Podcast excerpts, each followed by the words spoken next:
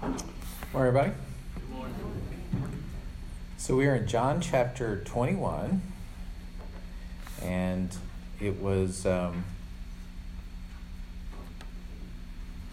just last week uh, when we finished up chapter 20 that we found our our theme verse uh, for the uh, study. Uh, so we'll um, we'll go through those uh, one more time. Uh, this is uh, uh, John 20, 31 together. But these have been written that you may believe that Jesus is the Christ, the Son of God, and that believing you may have life in his name. And uh, we have um, revisited that uh, several times, and I think it's, it's just been good. Uh, I was telling Dad the last time um, we were in the prophets, uh, as we look toward Jeremiah next week, uh, the last time was when we were in Isaiah. How many people were here when we went through Isaiah? All right. So I think this is interesting. Um, uh, maybe a third, right? Uh, and it just shows the, the natural evolution of, of uh, the class. I think the you know if you uh, the church you know just it's constantly new and uh, always changing. I think that's really neat. Uh, when we started, uh, when Dad did the intro to Isaiah, it was in the fall of 2015. Uh, so here we are back, uh, heading back toward the prophets. what seven years later? All right, so chapter 21 of John uh, has a different feel, a different um, uh, it's a it's a different um, set of topics. Um, there, the way it reads is a little um, uh, just three little snapshots, uh, and it's a real change from this real crescendo that we saw um, uh, with Easter and the resurrection. And it's so different that some people have wondered what about this last chapter?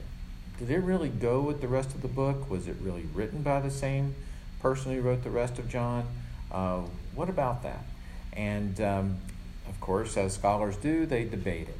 Uh, but most of the people I read uh, kind of land on uh, the fact that the first chapter of John really has a different feel too, and that this provides a nice symmetry to the book. Uh, also, they make the point that there are no original manuscripts of John that don't include the last chapter. And so, if this was something that was tagged on sometime later, um, chances are there would be at least one copy that didn't have that. So the fact that it is always together um, suggests that it, it belongs. And then they also point out that there are a lot of linguistic features that are very similar to John. Some of the way that he refers to places and to people uh, is very similar. So uh, I think we can, if you your commentaries or your Bible footnotes uh, raise that, I think you can feel that you're on pretty firm ground uh, that this belongs with John, and I think as we get into it, you'll you'll see that. But certainly there is this. Uh, it's after it's after the resurrection, right? And I think it's it's very interesting. Somewhere in my study, I'm, I just wrote down the phrase, "the in between times."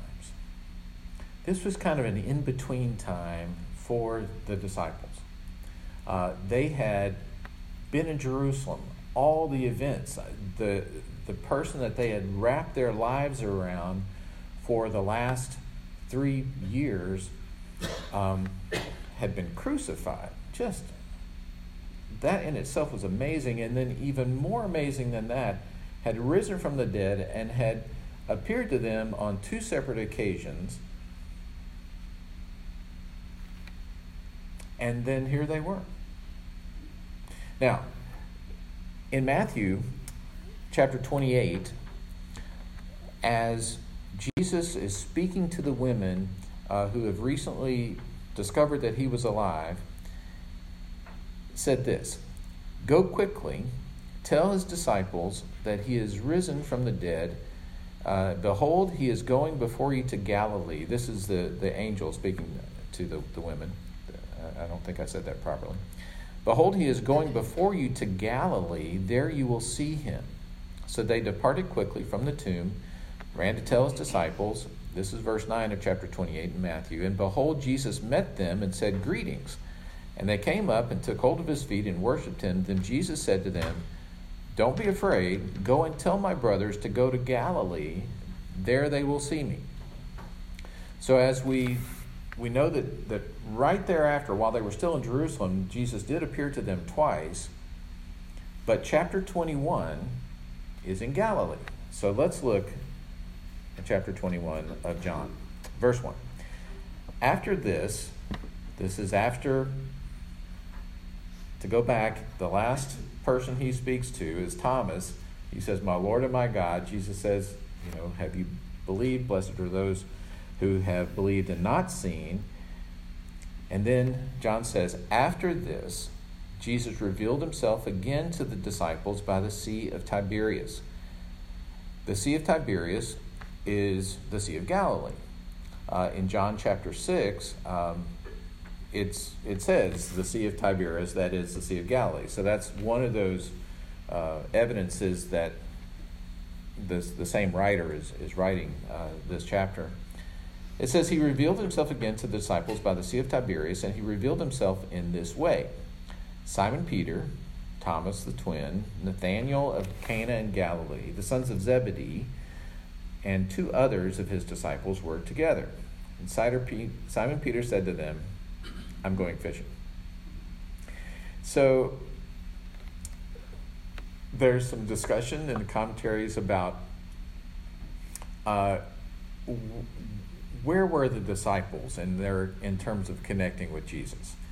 Were they to be um, uh, looked down on with disappointment that you know God that they had received this commission uh, from Jesus uh, again from Matthew 28 and and here they are just hanging out and decide to go fishing uh, or are they to be commended um, because um, he said go to Galilee, and I'll that's where you'll find me. And and so obediently they've gone to Galilee, and um, I think it's you know the, their last direction was to go to Galilee. So here they are, but from practical standpoint, you know, guys still got to eat, and uh, they were back in their hometowns, and hey, we're fishermen. Um, we've got the boat. Um, we're by the water. Uh, Jesus has yet to show up. Let's go fishing. I mean, it's hard to argue that, right? Simon Peter said to them, I'm going fishing. And they said to him, We're in. We'll go with you. Uh, and again, you, you start to get this flavor as Peter uh, being somewhat of a leader of, of the, the crew there. And, and we'll see that more, um, of course, uh, as the story progresses to Acts. But says, um, We'll go with you. And they went out and got into the boat, but that night they caught nothing. And typically, um, in that day, your best fishing was at night. Verse 4 Just as day was breaking, Jesus stood on the shore, yet the disciples did not know that it was Jesus. And he said to them, Children, do you have any fish? In other words, hey, Gad, hey, guys, uh, lads, or do you have any fish? And they answered him, No. And he said to them, Cast the net on the right side of the boat, and you'll find some. So they cast it, and now they were not able to haul it in because of the quantity of fish. That disciple whom Jesus loved therefore said to Peter, It's the Lord. When Simon Peter heard that it was the Lord, he put on his outer garment, for he was stripped for work, and threw himself into the sea. The other disciples came in the boat, dragging the net full of fish, for they were not far from land, about a 100 yards off. Uh, so here we see Simon Peter, his usual impulsive self, um, John says it's the Lord, and you know he's basically stripped down to his uh, undies there and has been. Um, I heard this very detailed description of how they fish, which sounded kind of complicated. That you would have two boats with a net between them to kind of corral the fish, and then you would throw a cast net into that group and try to to gather them. It sounded kind of complicated, but somehow their description involving somebody diving in to check the nets, and they somehow they connected with Jesus, with uh, Peter was was in that process, so he had already been in the water. Um, in any event, uh, as soon as John says this, Peter's off the boat, uh, swimming to shore, um, which the other guys must have look, been looking around saying, "What? what, what what's he doing?" I mean, we we're having a hard time getting the fish in already, and now you know there he goes. In any event. Um, they finally make it in, everybody else. Verse 9. When they got when they got out on land, they saw a charcoal fire in place with fish laid on it and bread. And Jesus said to them, "Bring some of the fish that you just caught." So Simon Peter went aboard, hauled the net ashore full of large fish. There were 153 of them. And although there were so many, that the net was not torn. Jesus said to them, Come and have breakfast. Now, none of the disciples dared ask him, Who are you? for they knew it was the Lord. Jesus came and took the bread and gave it to them, and so with the fish. And this was the third time that Jesus was revealed to the disciples after he was raised from the dead. So, um, I mean, this is just an amazing scene. And in some ways, it's it's a remembrance of a lot of things that have happened throughout the book. Now, those of you who have read ahead know that we're getting to the point in verse 15, the very next, next verse, where it's Jesus and Peter talking, and this is the one where, where Jesus says, you know, do you love me? Right? So that's where we're heading. So this, this little um, lead up to this uh, kind of sets the stage. And in this first uh, little section, we, we get a little of this stage setting, so to speak, and that is uh, verse 9 when they got out on land, they saw a charcoal fire in place. Um, the fire was lit, charcoal was being used, and there's only one other place in the whole New Testament where that word is used for charcoal. Do you know where it was?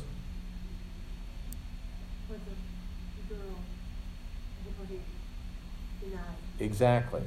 It was a charcoal fire that they were warming themselves over when Peter denied Christ. So the scene is being set. They get on shore. You've been around fires all your life. Um, you can kind of tell what's burning by the smell of the wood. And so they smell this, so automatically get this trigger.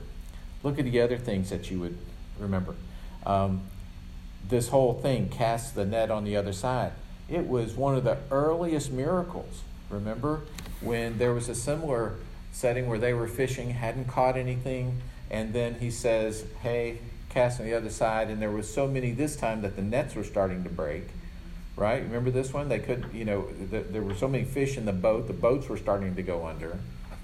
So, this this advice from the shore um, you know, have you ever been fishing with somebody and you're really not catching anything, and whoever else is in the boat says, "Well, cast over there," and you're like, "Well, thanks for the advice. Uh, yeah, that never occurred to me. Uh, sure, yeah, I'll cast over there. Um, you know, just to kind of hush you up." Um, that may have been what had happened. Uh, in any event, when I think my battery's died, when the when the disciples did what they were actually told to do, and then they get this big um, uh, haul, instantly they would have remembered that. I think it's fine, Dad. I'll put on my I can't hear you voice.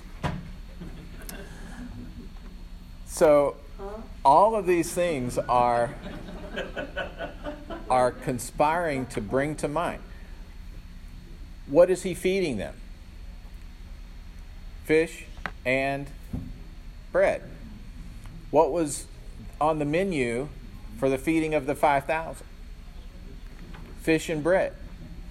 Right? Another reminder of the things that uh, that they had already experienced. Uh, in any event, it says, "Come and have breakfast." Uh, we know from Luke the the two guys that were on the road to Emmaus. Um, there was breakfast there. Uh, a lot of the stories that are coming to mind uh, ring true uh, to what they already knew about Jesus. Many people have seized on different parts of this, like the 153 books written on the significance of that number. Is there any significance of that number? People have, like, said, well, uh, if you take, I think it was in Ezekiel, and where they talk about how the word of the Lord is going to spread from this river to this river, and if you take the the uh, the letters in those words, and if you align them up with uh, the alphabet, which apparently is a thing that each letter in the Greek and the Hebrew alphabet uh, stands for a number, um, that equals uh, 153. And, and then if you add 1 plus 2 plus 3 plus 4 plus 5 and so forth, when you get to 17 and then you add all those up, well, that equals 153. So uh, some significance to that. And I don't know if there's any significance to it at all. Um, some people feel it has no significance. It's just, hey, um, we normally divvy up the fish among the people that were there, and so we're used to counting our fish, and there's 153. It's just put there because that's how it was. Um, you can get off on tangents, uh, obviously. In any event, the scene shifts now in verse 15 to Peter. It says, When they had finished breakfast, Jesus said to Simon Peter, Simon, son of John, do you love me more than these? Now, the first question uh, is, well, what's more than these what? Uh, do you love me more than your buddies? Do you love me more than boats and fishing and that life? What, what, do you, what does it mean? Do you love me more than these?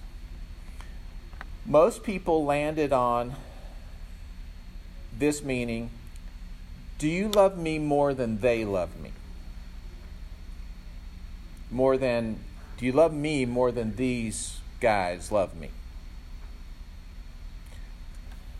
Which is kind of being put on the spot, right? In any event, do you love me more than these? He said to him, Yes, Lord, you know that I love you. And he said to him, Feed my lambs. And he said to him the second time, Simon, son of John, kind of a formal uh, title, uh, Do you love me? And he said to him, Yes, Lord, you know that I love you.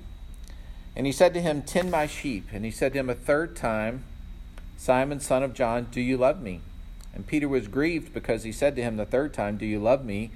And he said to him, Lord, you know everything. You know that I love you. Jesus said to him, Feed my sheep. Truly, truly, I say to you, when you were young, you used to dress yourself and walk wherever you wanted. But when you are old, you will stretch out your hands, and another will dress you and carry you where you do not want to go. This he said to show by what kind of death he was to glorify God. And after saying this, he said to him, Follow me. So working backwards a little bit, this statement um, when you were young, you used to dress yourself and walk wherever you wanted, but when you're old, you will stretch out your hands, and another will dress you and carry you where you did not want to go. Remember, John was written many years after the events that were described in John. Uh, John was the longest lived of the apostles, and Peter had had been dead by then and tradition tells us that he was crucified. Uh, this other little thing about him being crucified upside down, apparently there's not as much historical evidence uh, for that, but but people do agree that he was crucified, and and this is some of the evidence that um, you'll stretch out your hands and somebody else is going to dress you and take you to a place where you do not want to go. Uh, so this is John. Um, uh, taking Jesus' words and, and, and putting it out there to, to show where Peter's devotion was going to lead him one day. But how many people have heard, to look at the beginning of that section, how many of you have heard the, the sermons about the, the different types of love and how Jesus is presenting, uh, you know, agape and, you know, all this? Have you heard those sermons? I have apparently most people don't think any of that is true. um, that that this word about well, the, in the Greek he asks, "Do you agape me?" and and and uh, Peter says, "I phileo you." Apparently, nobody has even of the preachers that I heard preach these. Um, even made the point that they weren't talking in Greek. They were speaking in Aramaic. Now, the Holy Spirit chose Greek to for the recording of this, but they make the point that throughout John, John just goes back and forth. That there are times where God is described as loving us in agape fashion, and there are times when God is shown as loving us with phileo.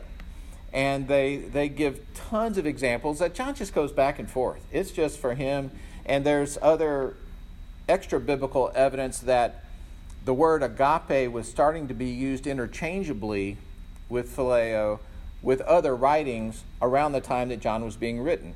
So there was very little of this real specific intent. Um, it's just a style thing. What grieved Peter in verse 17 was that he was asked the third time.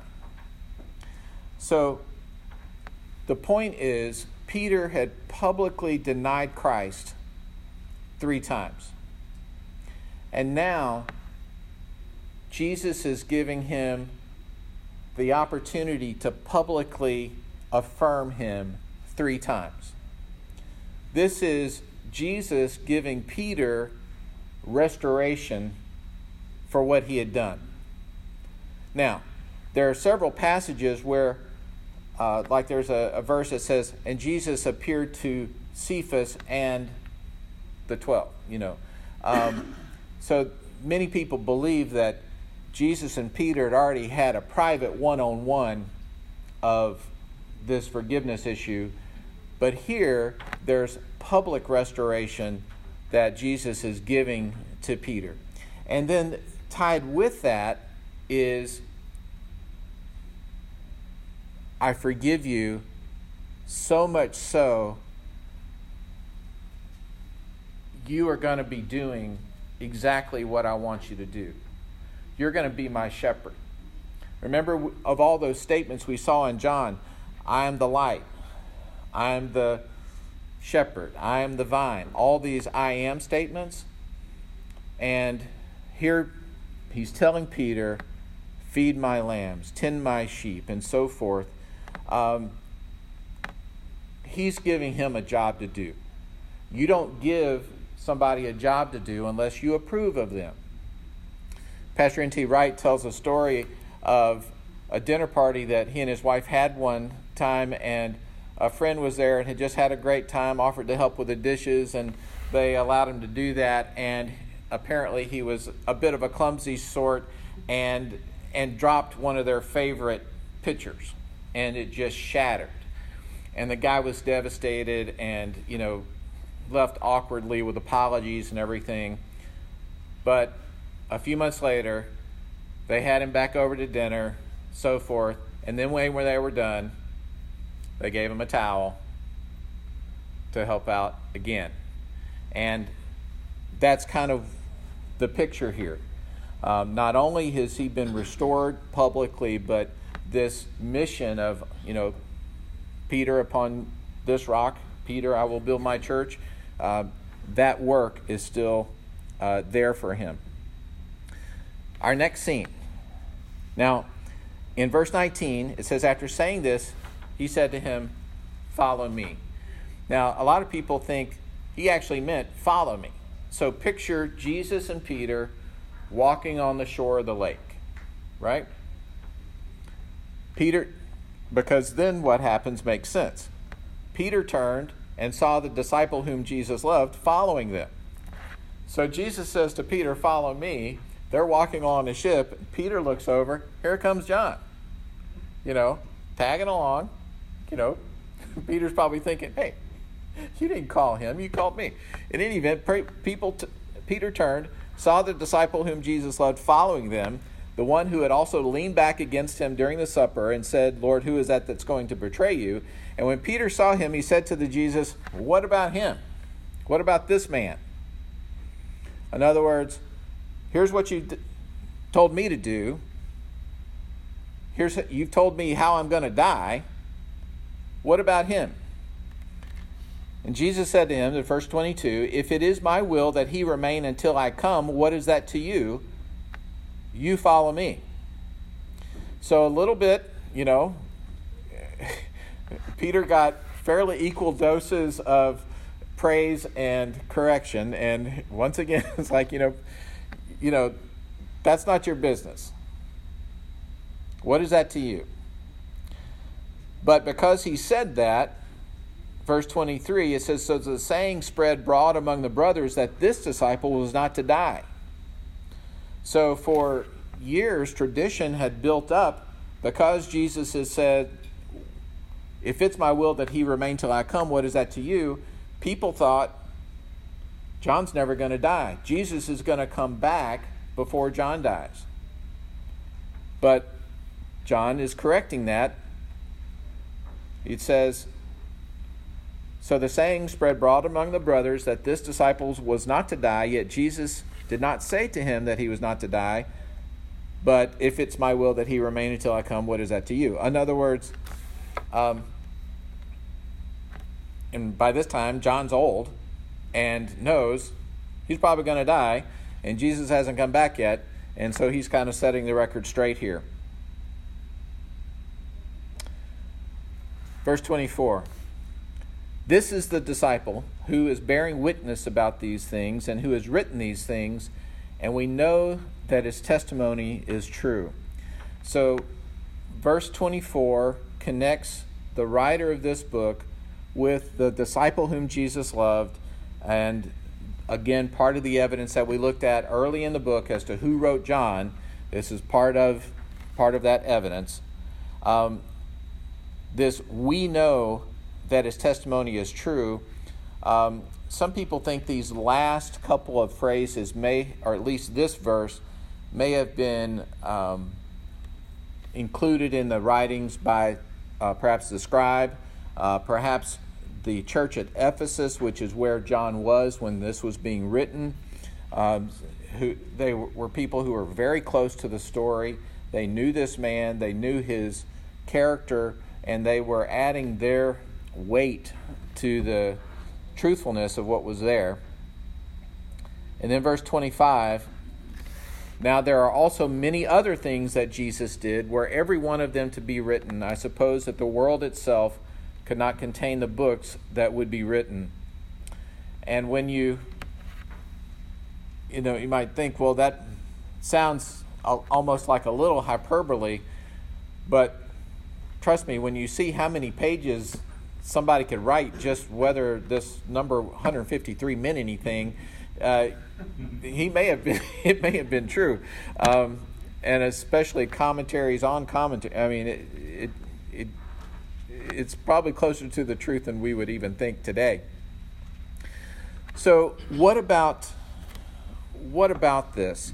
Um, several people made, I thought, very good applications for this passage, and I want to mention a couple of them.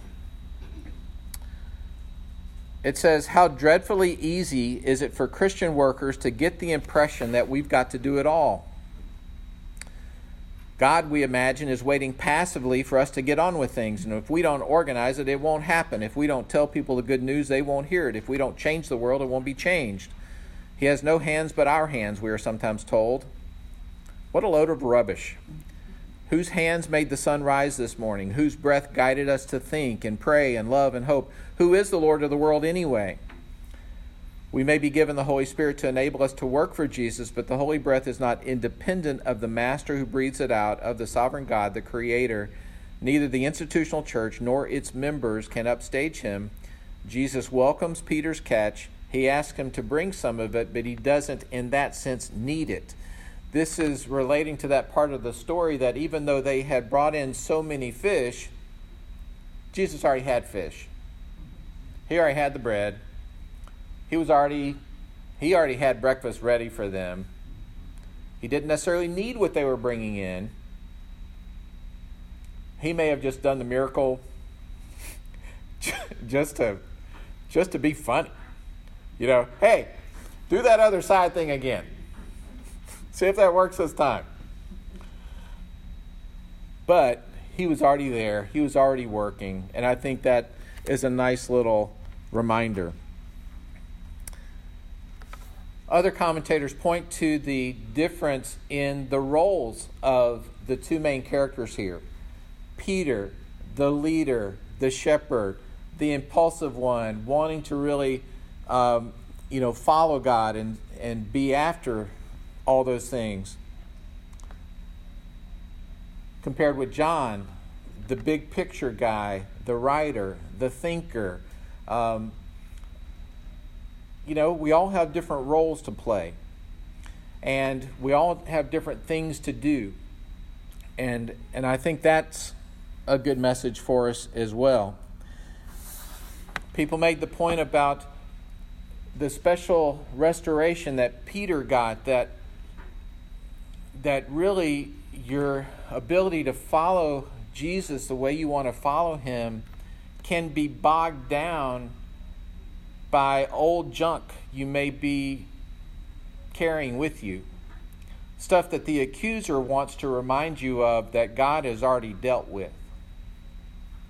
And that ultimately we want to do what we do for Christ out of love for Him, recognizing that He has forgiven us and He's ready for us to go forward. And then the other thing I come back to, which was this in between notion. The disciples had seen all that had happened, they had seen the resurrection, but yet there was this season where they were told to just go to this place and wait. And he was going to show up. And I really I, I get the sense that there are seasons of life that are sometimes just in between seasons it's not super clear maybe what you ought to be doing. And in those seasons, we can just, without being guilty, or feeling guilty rather, we can just hang out and wait for Jesus, knowing that He's working and that He will let us know what the next thing is for us. And I think that can be liberating. Um, it, we can be readying ourselves for whatever that is, but sometimes I think it's okay to be in between. That's all I got. Questions, comments? Art, I think it was interesting how Peter was already, I mean, he was already stripped because of jumping in and out of the water when he got impulsive, you would thought the first thing he'd done was dove right in, but he put a, his coat on, which made me wonder if he remembered walking on the water and thought, well, I'll just get dressed now. you wouldn't put on something you jumped in. Yeah, it's it's an interesting part of the story. Uh, again, a lot of speculation. I, I like that angle, Dave. Um, you know, he was stripped down because he was diving, but now he's going to dive back in the water. But he straps on his his uh, his outer cloak. Um, I guess he was just planning on needing it when he got to shore, and and he wasn't coming back to the boat. I don't know. It was a long way to swim, yeah. What else? Bob? Uh, we were in, uh, in this last trip on Holy Land, we stood right here in this spot. Oh. Uh, uh, on the Sea of Galilee, where the fishermen came in, and there's a stone, a tremendously big stone there. It is burnt from charcoal or something burning on it, and they built a church over it. And they say this is the stone that, uh, Jesus prepared these fish and, uh, bread and so forth for the fishermen when they came in, fed them breakfast. And the door going into the church is the bronze door. And it's, it says to Simon Peter, feed my sheep. And, uh, so it's just that, the whole thing. Uh, if that's the place, okay, but, uh, that's what they say it is. And, uh, we, we stood there and, uh, was able to see this, uh, Yeah, how awesome. along with a lot of other things around the sea. You know, uh, Jesus did a lot of work. So much happened, yeah. Galilee, Tremendously, all the way around the Sea of Galilee. Absolutely. But this was one of the major points that we saw there. Yes. I missed where they were told to go to Galilee. Um, Matthew 28 7. 7 through 10 is kind of the reference. Well, I think we can all be grateful for John for the different um, way he presented um, his take on what Jesus had done, uh, the way that he was having had time to evaluate things and present the evidence uh, for Christ so that we may believe. Um, I think we can all appreciate uh, our study, and uh, I look forward to the next one. Let's close. Father, we thank you for the way that you love us. We thank you whether we are um, in the midst of ministry or if we're in between and waiting, that you are always there ahead of us and before of us, before us, and that you are always um, uh, breathing uh, into us um, the energy and the, the actions that we need to take. We thank you for uh, your, your word. We thank you for the Gospel of John and for uh, the way that it can encourage us um, to continue forward uh, in the work that you do have for us. Uh, in all these things, we thank you. In Jesus' name, amen. Thanks, everybody.